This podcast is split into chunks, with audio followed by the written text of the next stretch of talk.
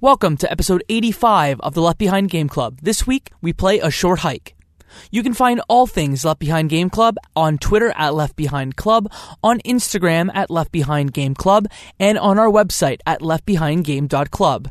There you can join our Discord server where we talk about video game news, video game deals, and a lot of other topics.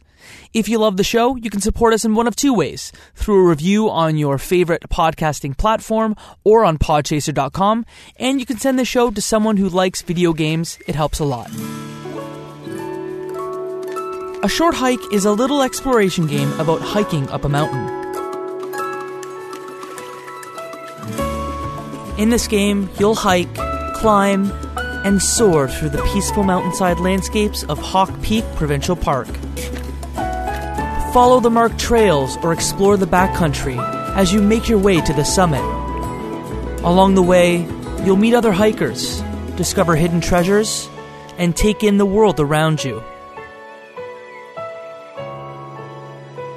This is A Short Hike.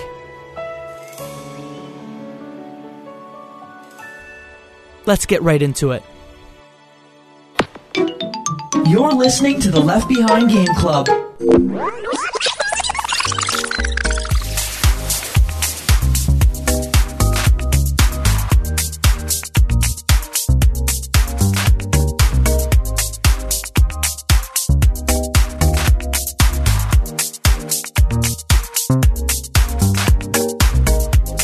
Welcome to the Left Behind Game Club, our never-ending attempt to make sure that no game is left behind. I'm your host, Jacob McCord, and today I have three friends with me. The first friend, you know him, you love him, his name is Michael Ruffalo. I'm excited to talk about a really cool game. And here to talk about a cool game with Michael is our second friend, Mo Murtadi. Yeah, buddy, let's go. Another shorty. And our third friend, first time on the podcast, Blake Guthrie, the co-founder of EpilogueGaming.com. Blake, welcome.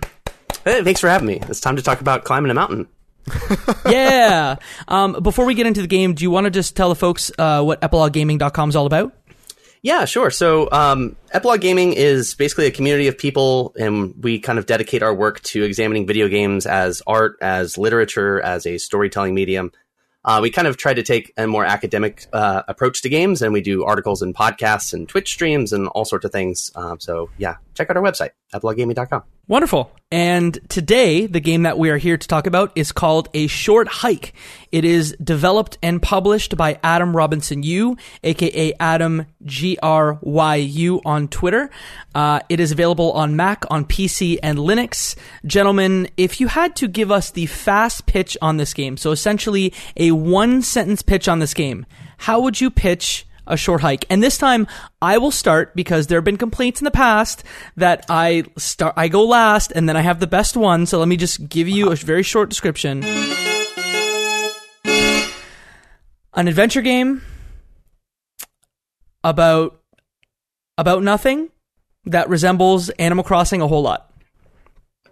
Mo, do you want to go next? Yeah, sure. So I guess I would say it's a low fidelity adventure game where you're climbing mountains, and on occasion you, I guess, majestically fly around the environment that you're enjoying visually. And essentially, once you're back from that mountain, you're just like, all right, all done, bye-bye. Mike, what's your fast pitch on A Short Hike? Sisyphus meets Wind Waker meets A Night in the Woods. Ooh. And then, Blake, you're last. That's strikingly similar to mine. I was going to say you take Night in the Woods' as characters and you take Breath of the Wild's traversal, you put it into a blender and pour yourself a shot glass. I knew I liked you, Blake. Wow, that's actually pretty sweet praise considering it was like, what, one developer and they built all of this game and you're comparing it to Breath of the Wild? Wow. Yeah, it was one person with a team of other people that helped out. So, gentlemen, what did you know about A Short Hike before we started this one? I'll start this time with Mike. So I knew nothing about it. I had no idea until you said or suggested, let's play A Short Hike for the podcast. And I looked it up. It looked really cute. It suggested that it was of short length. So I said, absolutely. Why not? Let's try it. Blake, what did you know about A Short Hike before we started this? I think it first caught my attention by some Twitter GIF that passed through my timeline, and I like to follow indie games based on little aesthetic things like that, but I had no idea that there was going to be this narrative inside of this game. I picked it up I think it went on sale on Steam, and I was in a rush in December of last year to try and play as many tiny indie games that came out in 2019 before writing a Game of the Year list. I didn't want to miss anything. And so A Short Hike was actually the last one in my cram session. It was like the perfect decompression from all of that. And Mo, what did you know about A Short Hike? Man, absolutely nothing. I didn't know a single thing. It's just like with any of the other games we usually kind of get recommended for the podcast.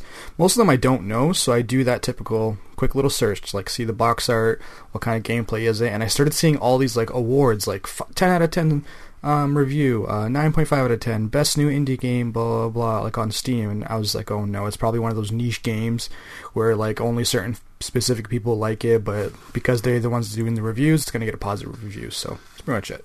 Like, 1 hour game, how does it get all these awards? I'm kind of amazed, Mo, that you actually read reviews and you know, looked at any of that. I thought you were a guy who chose games based purely on the aesthetic. No, I think almost every game, I usually do a quick little research, like a Google search, essentially. I shouldn't say research, just to see who are the type of people that kind of like this game. Is it meant for me, or is it meant for like other people who like just stories, essentially? So what was the biggest takeaway that you had when you were looking at those reviews? I think mostly just across the board 9 out of 10s and positive reviews. Like, there's nothing that ever implied that it's a bad game. It's always positive. This is great. Game of the year. You have to try this. That's all I pretty much saw. Everyone pretty much loved the game. It's the same thing everywhere. Just positive. Gotcha. And Jacob, what was your knowledge of A Short Hike before we began?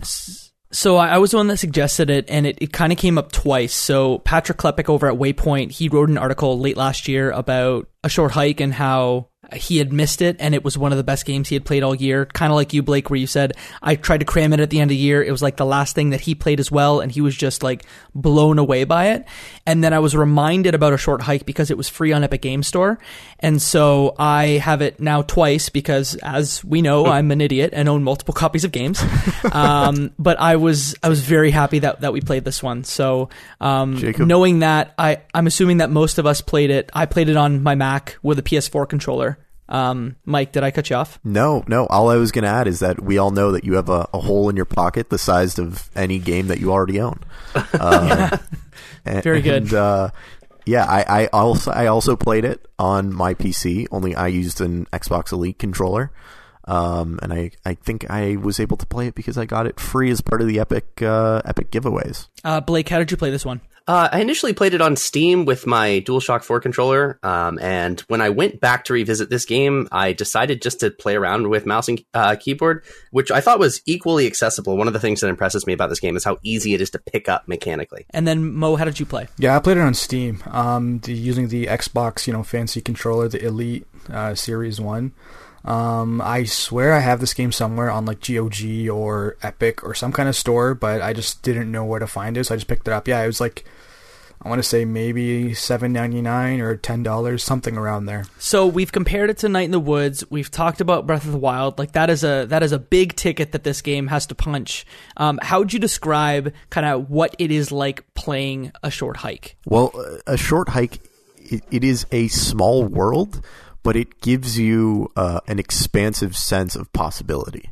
I guess you load in, mentally shifting yourself away from the world that you're in. And it starts with a loading screen with a car and a short dialogue between you, the protagonist Claire, and your Aunt May, talking about your experience going to the island and escaping for a little bit. And it's got this aesthetic of a car driving at night or early morning. And when you get to the island, it's day out and it's bright and it's got, some beautiful colors, and it's just really expansive. You get a sense right at the beginning, or at least I did, that as much as this is a small game and there probably wasn't a huge amount of area to explore, there was a lot of possibility.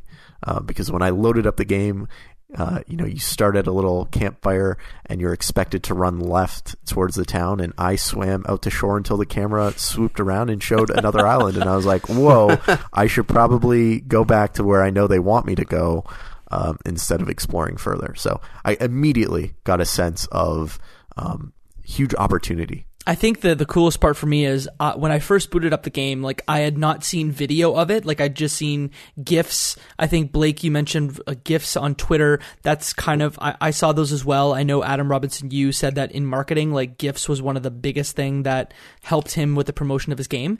But I thought that the world would be much, much smaller than it actually was. And to my surprise, despite the runtime of this game being, you know, for me, 113 minutes, the geography or the space that you had to play in was enormous, and really unlocked itself more and more as you progressed very quickly through the game's golden feather system, I guess. I think the golden feather system is what really cemented this game mechanically for me, because the traversal is very smooth. There's no like real environments or any textures that are hard to move around on or climb.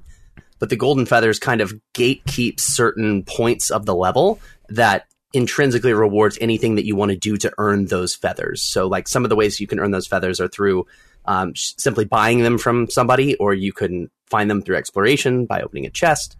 All these different little ways, kind of everything feeds into that eventual climbing of the mountain where the game is kind of heading. In that respect, it reminded me a lot of the Xbox 360 game Crackdown, because you have to collect a bunch of green orbs. I know it's like aesthetically and like story-wise and gameplay-wise very different, but you'll collect... You're like climbing the mountain is like climbing to the top of that big tower. Exactly. So you'll collect golden feathers, and as you collect them, you know, you'll be able to flap your wings. At first, I thought Claire was a penguin, but I think that that doesn't make any sense with the fact that she can actually flap her wings and fly.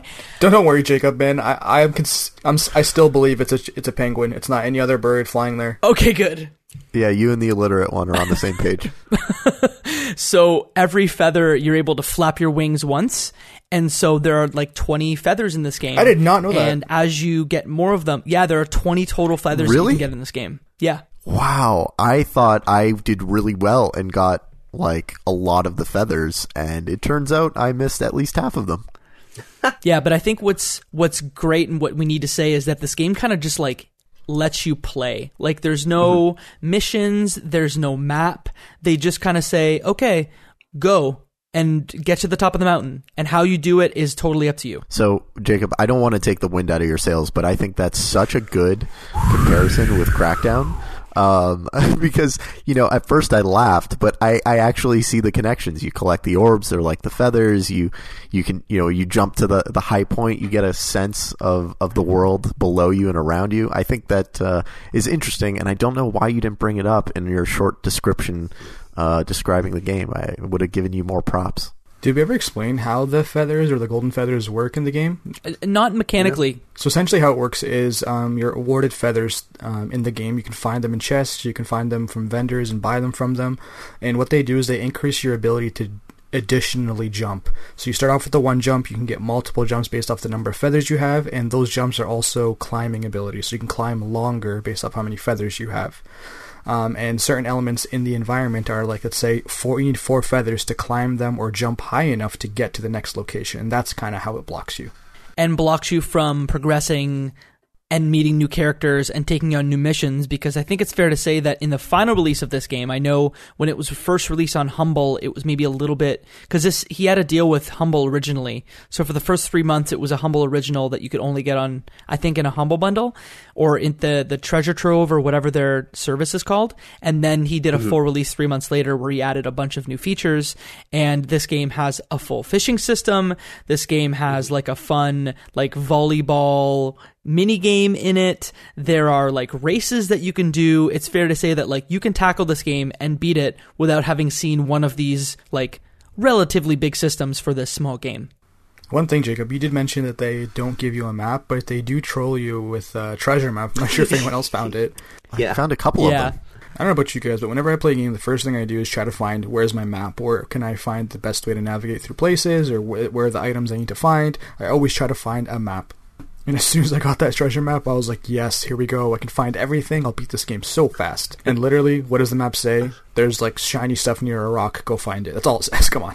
Gave it to the wrong guy, the guy who doesn't read what happens in the game. Literally. Like, give me something. Let me see where I can go, please. The closest thing to that the game really has are these little vantage points, these binoculars that are mounted atop various places. But even then, the game kind of withholds and trolls you a little bit, because it's these super blurry, washed out, almost like foggy images of the shadows of the cliffs or the lighthouse in the background and these sort of things. So navigation is entirely just stamina-based. That's kind of the only real mechanical system that the game has is, again, the Breath of the Wild comparison with the stamina meter. You can only go up as high as you've earned and unlocked. I did the same thing. But I thought that was really rewarding to do. Wait, Blake, is there more than one of those outposts that you can look out from? Yes. Okay. So you mentioned immediately when you booted up the game, swimming off the coast away from where the game kind of intends to take you. Yeah. I did not know that place existed, because I just was a little sheeple and just followed the path. And when watching the game developer conference talk that Jacob sent us, one of the things he talked about is in playtesting, people would tend to do what Mike did and go off into the ocean. And so I booted up the game this morning just to see that after watching the talk. And I swam up there. You can climb up the entire tower, and there's another set of binoculars up there where you can see back into the mainland. There's a few of those places. And I think the main feature on those set of islands is, like, obviously a huge mountain, but as well there's like this little jet stream that you can like have your character go into, and that probably would propel you back to the main island, because you're like, oh cool, I think I saw all that I can see here, I'm gonna go back to the main island. But it's very interesting that you went to that island first. He did a bunch of cool design things, like watching that GDC talk that is available for anyone to watch for free. One of the first main missions is that you get to collect this little shovel, and what he had seen is that some people had trouble finding the shovel. So instead of, limiting people, he placed 5 different shovels, and when you collected one of them, the other 4 disappeared. So just like some really smart like design stuff that just made this game light as a feather. So I'm kind of like playing around with Unity right now, and I don't think I've ever played a game and took down so many notes. Just small things too, like the one thing you brought up, Jacob, with the shovel being placed everywhere, and as soon as the user finds it, you kind of get rid of all of them, so it helps the user find like exactly where to go or the items they need. That's genius. I never would have thought of that. It could be like an actual development tool or something that's like standard for people, but for me, I just that's so unique. I don't know about anyone else, but that's pretty cool.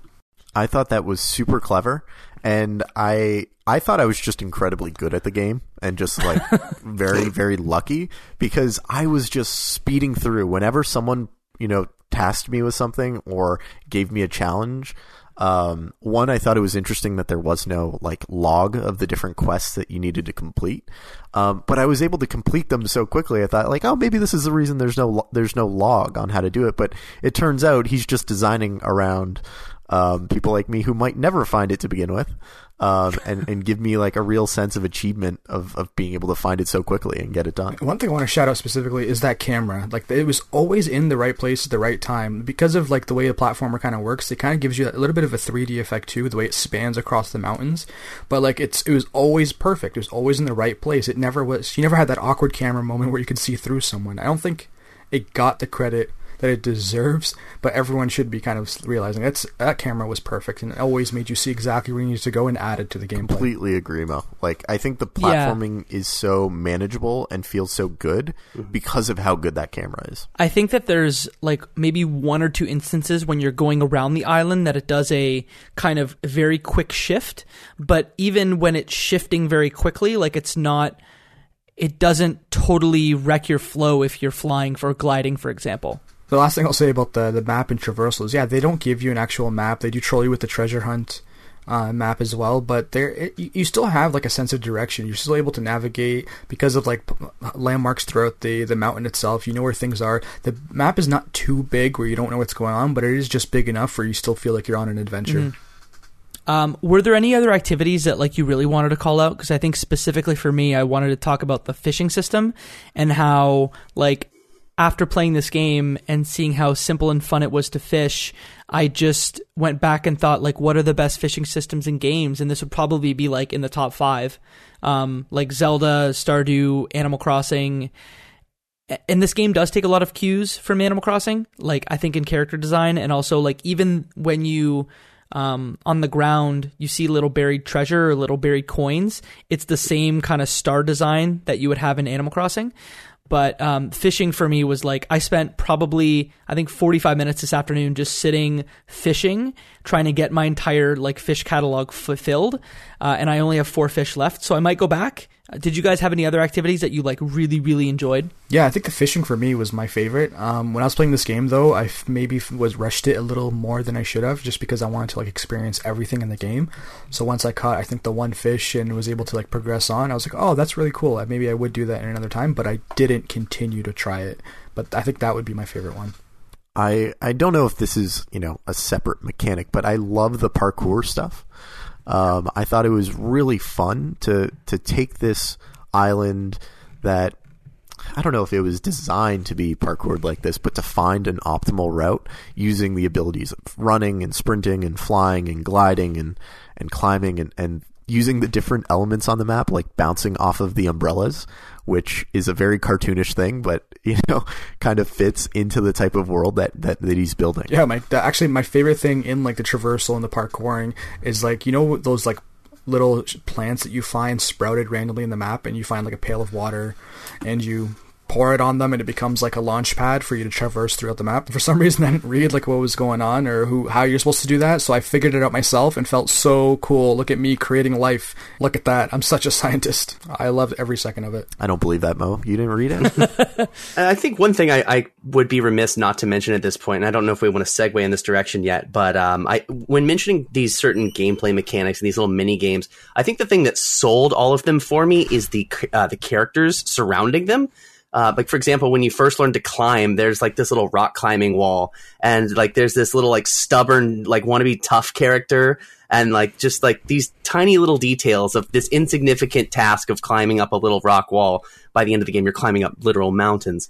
But there's these just tiny little character interactions and these snappy dialogue. Again, the Night in the Woods comparison, it just reminds me, it's so brief and it's so charming and so direct and very human, despite the fact that these are all animal-like creatures.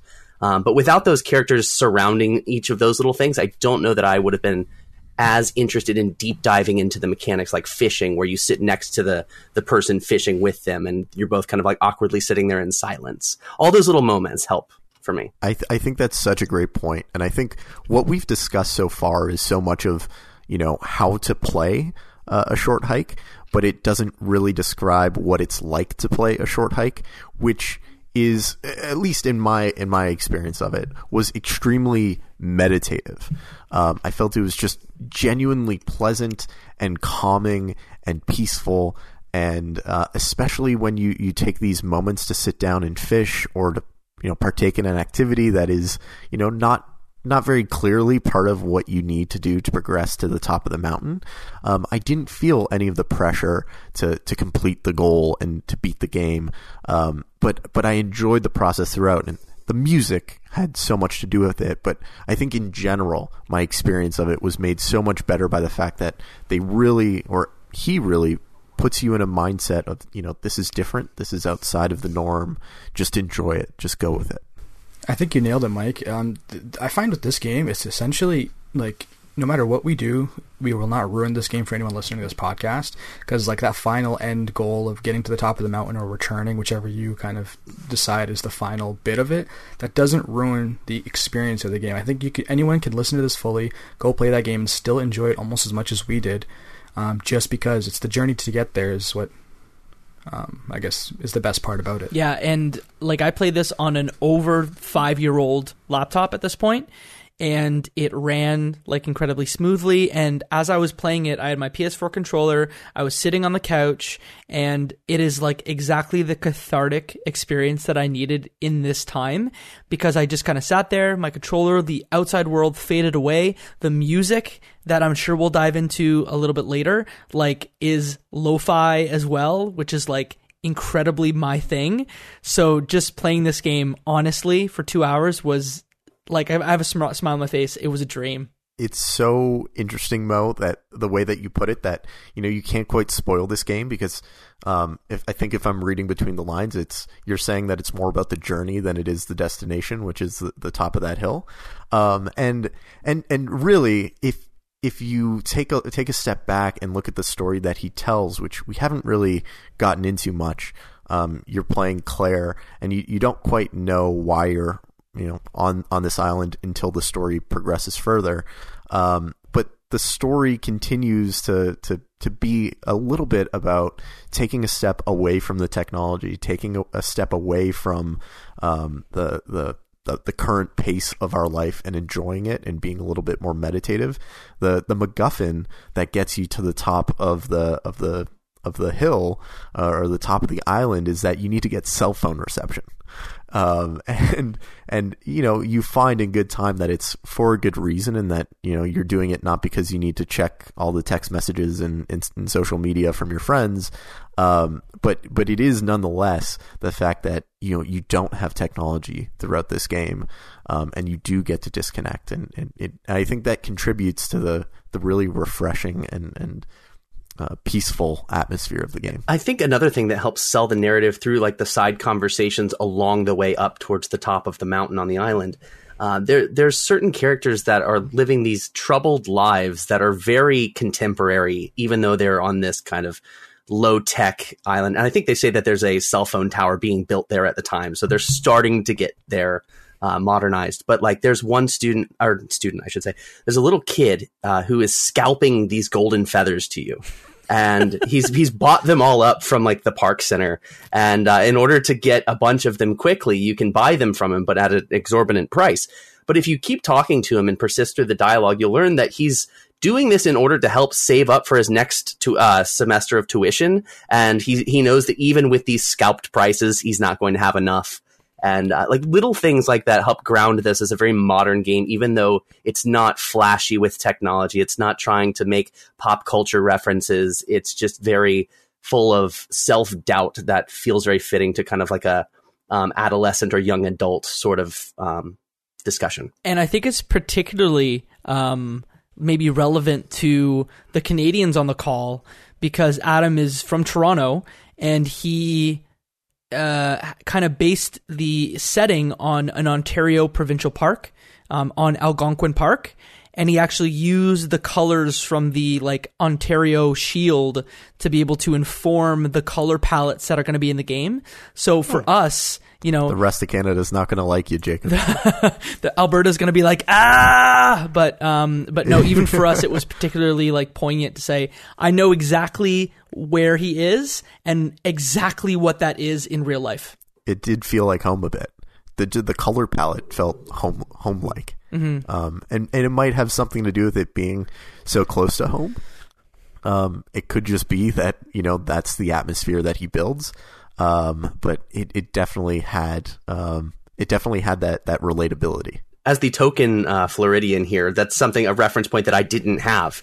I think that's super cool. When I was listening to your episode on Detroit Become Human, you mentioned some of the physical locations being realistic to your own experience.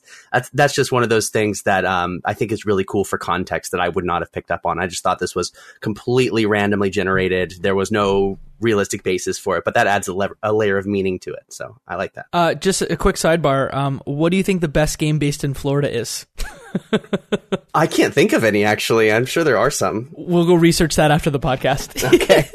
It's definitely Miami Vice. Oh, yeah. Yeah, of course. Those would be there. Or Vice City. Sorry. I don't know how I missed that. I'm usually pretty embarrassed and apologetic to be from here, so I don't wear that as a badge of honor too often. There are a lot of Florida man stories. Question, did any of you guys collect the silver feathers in the game? I found one. Okay. But I didn't know what it was for, and I think I got it near the end of the game. So the silver feathers... No, I don't actually...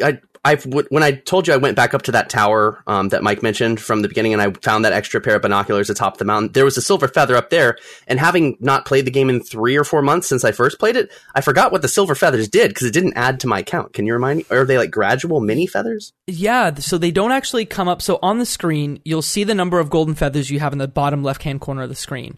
The silver feathers don't show up there, but essentially all they do is they make every single one of your jumps higher, and when you run, it makes you faster. So when you collect both of those after you finish the main game, what you'll find is that your character can jump so much higher with every single jump, and I would almost call it game breaking, but at that point, it is exactly what you need, because all you want to do when you finish the main story is you want to like collect all the other things and talk to all the characters that you've missed. And it was like such a great design decision in my mind, because it allows you to get through the rest of the game at like a very breakneck pace and just see what you want to see before you kind of end your time with it. I think we've talked about the fishing. We've talked about the rubber flowers, the bucket, the, did any of you guys play, beach stick ball for any extended period of time? I did. I think I had a top score of 24. Ooh, okay. Mine was 33. And I think I got something extra for beating 20. Did you get, was there another tier there? Yeah, so if you do 10, you get a golden feather. If you do 20, you get a bunch of coins. And then if you get 30 or more, you get a baseball cap and an achievement. See, I bought the hat from the visitor center, so I was looking just like Aunt May with the ranger cap. Once I had beat the game, I was like, I've got like 400 or 500 shells here or coins or whatever they're worth. And I was like, time to spend these. Time to find ways to make it worthwhile. Man, I was so reckless with those golden feather salesman people. Like, I think the first time I went up, I was like, nah, I won't buy it. And then when I did buy it, they had that hat available for a ridiculous price, and the second I had enough money, I bought it. I definitely regretted it right away, though, because I figured maybe I wasted money on something. You had millennial purchasing habits. And I think the reality really hit me once I got to the end, and they're like, oh, you need 7 feathers. And I think I had like 3 or 4 when I bought that one, and I was like, oh, no, I shouldn't have wasted that money. Like, come on. But the hat's going to look so good on Instagram. I needed it for Instagram, man. I needed that hat. It's time to get that clout. Yeah, clout gang, clout gang. Speaking of aesthetics, Mo, you talked about the lo-fi aesthetic of the game, but how would you describe to someone that isn't looking at the game what a short hike looks like? Okay. Oh my God. Okay. Someone has to be on standby to fill in. So, Mike or Blake, please help me out. So this will probably be completely foreign to anyone who doesn't know about the Canadian public school system, but there's this program we have where a police officer kind of comes to the classroom and kind of teaches you about like drugs and paraphernalia and like what you would see, like what it is, just kind of to explain things. So there's this one portion where they kind of give you these goggles where they put like Vaseline on your goggles so you kind of can't see straight, and it's supposed to show you what being drunk feels like. So pretty much what it is you're reading a Dr. Seuss book while wearing those goggles, so it's as if you're drunk, and that's a short hike. Nice.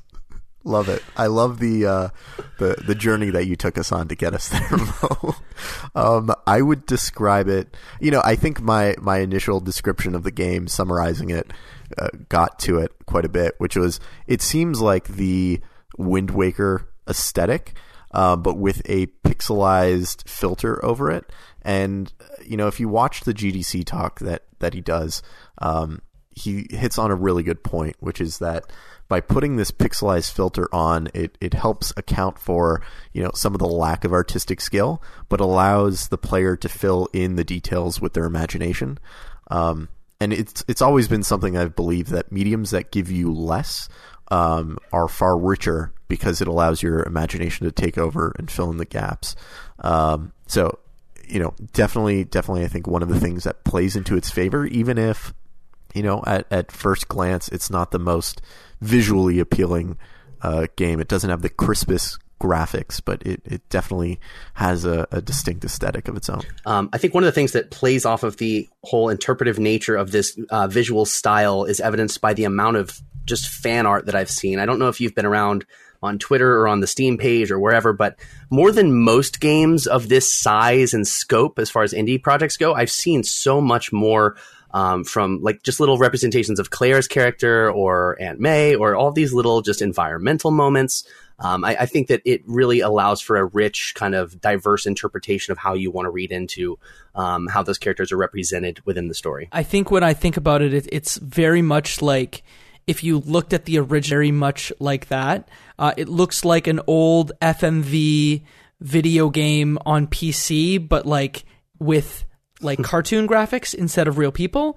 You guys have kind of covered most of it, but apart from the visuals, to me, I talked about the sound, but the soundtrack by Mark Sparling was super great. And although it was only, 10 or 11 tracks, I think, you know, you would move through the environment, and depending on what you did, there may be sound effects that would come. Like if you started running, there was a little like running sound effect that would come. And some of the music would transition in and out depending on where you were on the island. It was also lo-fi aesthetic, but like exactly what I wanted from this game's music. There were two standout tracks for me in this game. One of them was See You at the Top, which is kind of, as the title suggests, is as you kind of get closer towards the top of the mountain. It's like a 6/8 song, but it has all of these varied syncopated rhythms going on in it that make it such an interesting tune to listen to. Whereas most songs in the game are looping, and you kind of get their loop closed off by like 30 to 45 seconds. This one in particular kept like iterating and changing itself. I really liked that one. And the other one was towards the top of the mountain, the Hello track with like the slow piano, and all there is really just like the wind kind of blowing through as Claire talks to her mom. Like there's some specific moments within the soundtrack that I think really elevate the whole experience. There may be a track in between the Hello and the first track you described, but I think the one in between actually reminded me a lot of the game Celeste, kind of the snow, and it kind of has a similar soundtrack, but this one, I don't know how to describe, but it is a little bit different. But in ways, it reminded me of Celeste's soundtrack.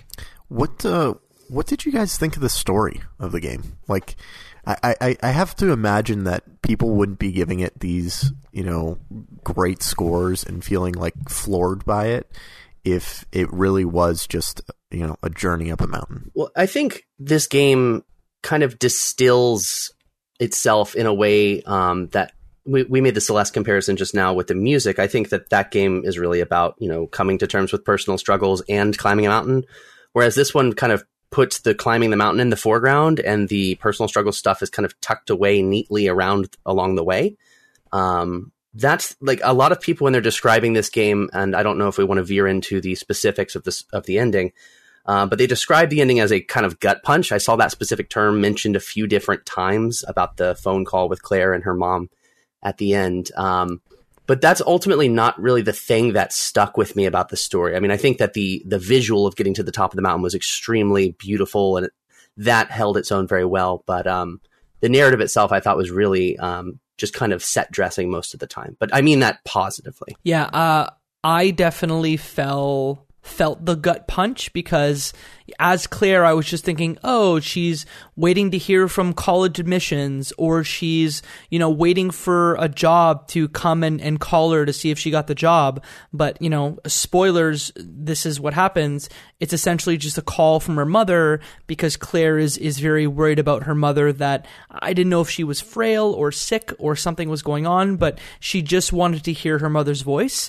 And to me, that was not what I was expecting, and it was just so like so pure and not what I was expecting. So it was the smallest punch in the gut for me. Yeah, this one definitely caught me off guard, because like I immediately assumed it was because like it's a long work trip, you know, you're trying to get rid of the phones, but maybe this person is like has a heavy work life and it's all about emails all day, and they just need to find out, oh, did that sale close, or did the project get finalized, whatever it may be. And I didn't expect that Jacob's doing it to me again, that he's giving me a gut punch game where the tears are going to start flowing. And this one was one of those few games that really did that for me. Jacob got me again. No one told me I would cry playing this. I definitely agree with Blake's point when he says the narrative is, you know, kind of tucked away. You get, at least in my estimation, you get little nuggets of it throughout. And because the dialogue is so realistic, it's, you know... he talks in his GDC talk about it being something that, you know, he just took dialogue of how he would text someone or how text conversations would happen. And I think that it feels really relatable. And because the dialogue throughout feels really relatable, I related more and more with Claire. And then when you get to the top of the mountain, you find out that it's a phone call and she's worried about her mother. I don't want to say I was gut punched, because I think that was more intense than I actually felt, but I did relate to the worry about my mom in a way that I'm not sure I would have had the conversation throughout, and the dialogue being so relatable and funny and punchy, you know, had that not been there.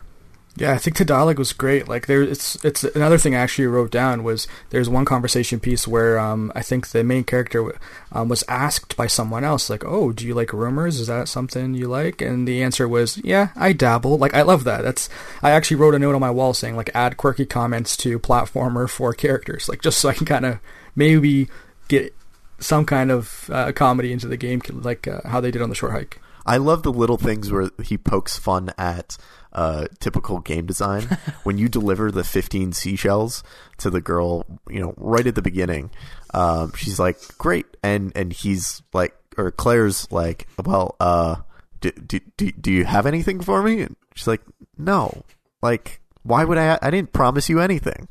And Claire's just like, "Well, okay." I mean, I guess that's okay. Like you should get a job. And it was really funny that, you know, when you end up delivering the necklace to Aunt May, you do end up getting the golden feather. And it is the moment that, you know, the game design comes full loop. You get rewarded for going on the quest. But it is really funny in the way that they point, or that he points the finger at, you know, I know what your expectations are and I'm going to subvert them just a little, but still make sure you're rewarded for the effort that you put in and make you feel positive about it. That final thought, I just want to bring that full circle as well. Claire asks Aunt May when she finally does get that feather, "Hey, is this related to me bringing you that necklace?" And she's like, "Nope, no, just found it the other day. Unrelated." That, like, just a tiny little layer of self-awareness. But I mean, even the sticks, right? Like you could collect sticks and they were pointless. So okay, so random question: did you guys use the pickaxe to hammer that like money rock where you just smash it and like coins keep coming out like Mario? Yeah, there's a bunch. I didn't know why we needed more than one pickaxe though. Yeah, it was literally the money rock from Animal Crossing. Like same dook dook dook, and you would hit it. And at the end of the game, you summarize a lot of what happened to Aunt May. And also saying Aunt May just reminds me of Spider-Man. I just needed to say that out loud. Yeah. And Claire just is recounting her entire adventure, and she's like, and I hit a rock and a bunch of money came out. And Aunt May was like, "Yeah, that sounds like a tall tale, but okay, you keep going." I'm paraphrasing, but yeah. And that's something I was going to lead into too, is like I as soon as I saw the summary of all the activities you did, because they're kind of going through it, I was like, "Oh no, what else could I have hit? What else could I have kind of created to add to the story of my adventure, my short hike adventure, I guess." Almost by design, I don't think it overstays its welcome. You know, I think it's something that you can get to the top very quickly. And once you get to the top, it sends you right back down to the bottom, and you choose how much more you want to play. And this is the first game I've ever played that was this short, and I was completely satisfied with it. I was like, "Oh, perfect size." Like 1 hour of good, enjoyable entertainment, and no fluff, nothing too long. I loved it. I loved how short and concise it was. Mo, do you know what your final your minute time was? Because I know for me it was 113 minutes, and I maybe played another 45 minutes this afternoon. Yeah, I think I do. I just have to find it on Steam. I actually don't know how much time I put into it, and I think that was largely because I lost a sense of time when I was there. I didn't feel like I was counting the minutes until I had to do something else. It was restorative and meditative and just felt good. Okay, mine was 51 minutes. Whoa! I actually remember buying it, and then an hour and 10 minutes later, I was in bed and I was over the game. So I knew it was for sure it was less than an hour. Blake, do you have your playtime as well? Yeah, I just looked. The first playthrough, I spent 2.1 hours, and then today I spent another 0.7. Jump it through. So the fishing minigame. Oh, so good. So good. Even when you reel in and you pull a fish, sometimes Claire falls backwards. This game's just great. But I could go on and on. Mo, go ahead. I only got one fish, and then I moved on to the next thing. But if I knew there was multiple fish and it was like a mini game, I would have actually played it. I didn't catch a single fish, but I just enjoyed sitting there meditatively fishing. Like the act of sitting there waiting for a fish, I enjoyed so much, even if I never caught one. Yeah, even throwing your reel. If you throw your reel in a smaller body of water, it can almost like bounce off like a bouncy ball off the ground and into the water. It's like, and the sound. This game, I could go on and on. Blake, did you have anything else you wanted to say about sound that I kind of cut you off about? Oh, not really. But one, it didn't click until you were talking about the money rock with the Mario comparison. Claire's jump sounds very much like an old school Mario game, a very boingy, bouncy sort of jump. I really did appreciate that little touch. Yeah, there's a lot of stuff like that, like animations and like sounds that are associated with certain animations, from jumping to like digging. They could have easily made it like a simple basic game where you just wave your shovel and like that's how you dig, but this one your character's actually doing it. So it's like that extra little bit of effort, and it's very efficient with like the sound, animation, the length of time of everything being done. It was just so polished. That reminded me, you know, the walking, the running, the interacting with the world reminded me a lot of Costume Quest, of just the, you know, your little characters either walking or speeding around, and having one element interact with the world. The possibility space is a bit bigger here, but it definitely reminded me of it. And one final thing I wanted to mention, for anyone who has not played this game, there's this little painter character, like an artist, that you can find on this island. And the thing that was so charming to me about it is that this person moves their canvas and their easel to different locations to get these various landscape paintings. And there's all this like vulnerability written into this character, and there's these silly little moments. Like there's an area that pours rain on the island, and you can find him in the middle of the pouring rain trying to paint a landscape painting because he's just nervous, trying to get as many paintings done as possible. That sort of thing, like those little moments where you have consistent connect the dot moments and interaction with these characters, I found to really add that extra layer of life and charm to the experience. No, I definitely remember that, because he was like, I have this art premiere and there's this famous artist who invited me personally, and I'm in the rain and my paint is going down the easel and I can't do any better. The writing was fantastic. Do you guys have any final thoughts about A Short Hike before we take a hike on this episode? So, final thoughts, I think. This is a very well-done game. And remember, I came in mad.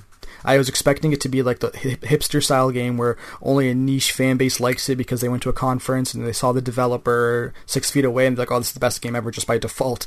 But no, it's very well done. Every element is great. It's, people probably already own it in their stream, like in their libraries from some kind of service provider. Music's great. Writing is great. Navigation is great. Visually appealing. It's become that, I guess, game for me where if someone asks like, hey, what game should I play? This is going to be what I recommend, because it's so pleasant, so short, and it won't take up too much time. And I think anyone will enjoy A Short Hike. I will echo that element of Mo and say that this is one of the few games that I think I could almost universally recommend to people. It doesn't require much of you. It's very compact and tight.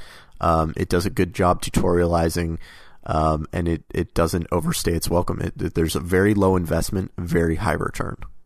All I really want to say is that this game is deceptive. I think that it's really easy to look at the aesthetic of it and dismiss it one way or the other very quickly. But I think I would recommend to anybody, don't just look at an image of the game. Actually, like, spend a couple minutes walking around in the environments, because the gameplay is so easy and intuitive, and I think that the dialogue really, like the characters, everything is going to stick with you despite the brevity. I think that it works really well in its cohesion. Yeah, to me, this is like the perfect Sunday afternoon, second coffee, rainy day game, in that, like, you put on your headphones, you know, put yourself into like a secluded area of the house and just lose yourself in it.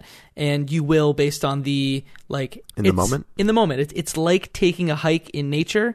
You lose yourself in it and you come out 2 hours later. You want to never let it go. You never want to leave it behind. So this is one of my favorite games of last year for sure. So highly, highly, highly recommend. And sorry for the Left Behind Game Club pun there. I couldn't resist. Those are our thoughts. And you only have one shot. Dun dun dun dun dun dun dun dun dun dun dun dun dun dun dun dun dun dun dun dun. Jacob wasn't picking it up, so I was like, maybe I need to just hit it harder. And you only have one shot to play this the first time. Oh my god. You should never let it go. Mike wants that 8 Mile reference to go through so bad. And you know what? When you're done this game, your palms will be sweaty by the end. And you can get back to Mom's Spaghetti. And here's one place you can't find Mom's Spaghetti, the Left Behind Game Club Discord. Find it at leftbehindgame.club, and you can jump in and talk about video games, about game deals. I guess you could talk about Mom's Spaghetti in the off-topic discussion, but you can find that at leftbehindgame.club. It's a great place to meet great people. I know, Blake, you've been in there a lot lately, talking about My Hero Academia, talking about the new PlayStation 5 controller that just got revealed. So, great place to talk about video games. Blake, thank you so much for coming on the show today. It was a pleasure to get you on. Tell the people where they can find you and your work on the internet. Yeah, thank you so much for having me, guys. I I've been a big fan of your podcast for a long time. It's really cool to be able to come on here and put the faces to the voices I've been listening to for several months now. So I'm sorry they don't live up to the expectations, but you know, we do. Likewise.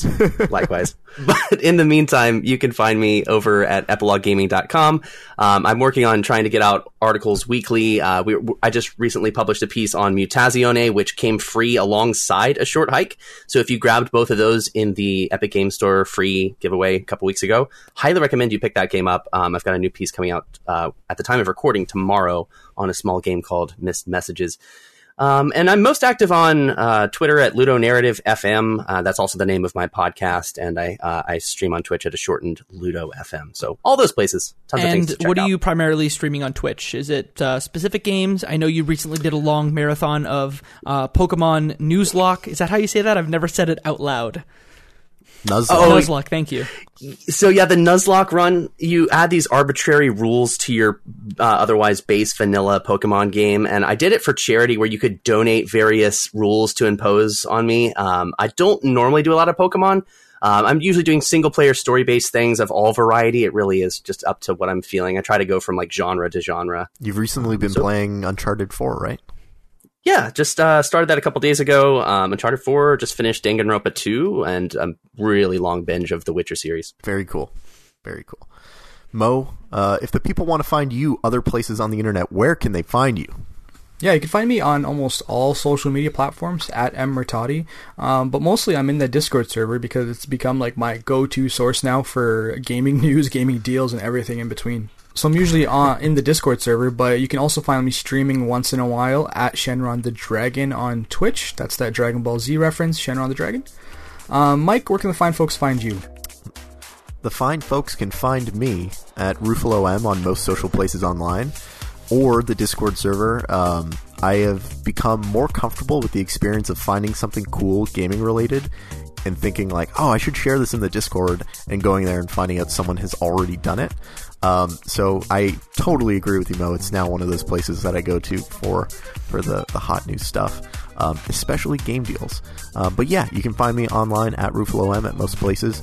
Jacob, where can the people find you at? They can find me on all major social media platforms at Jacob McCourt and at jacobmccourt.com. Michael, what do we say to him? And that's one less game left behind.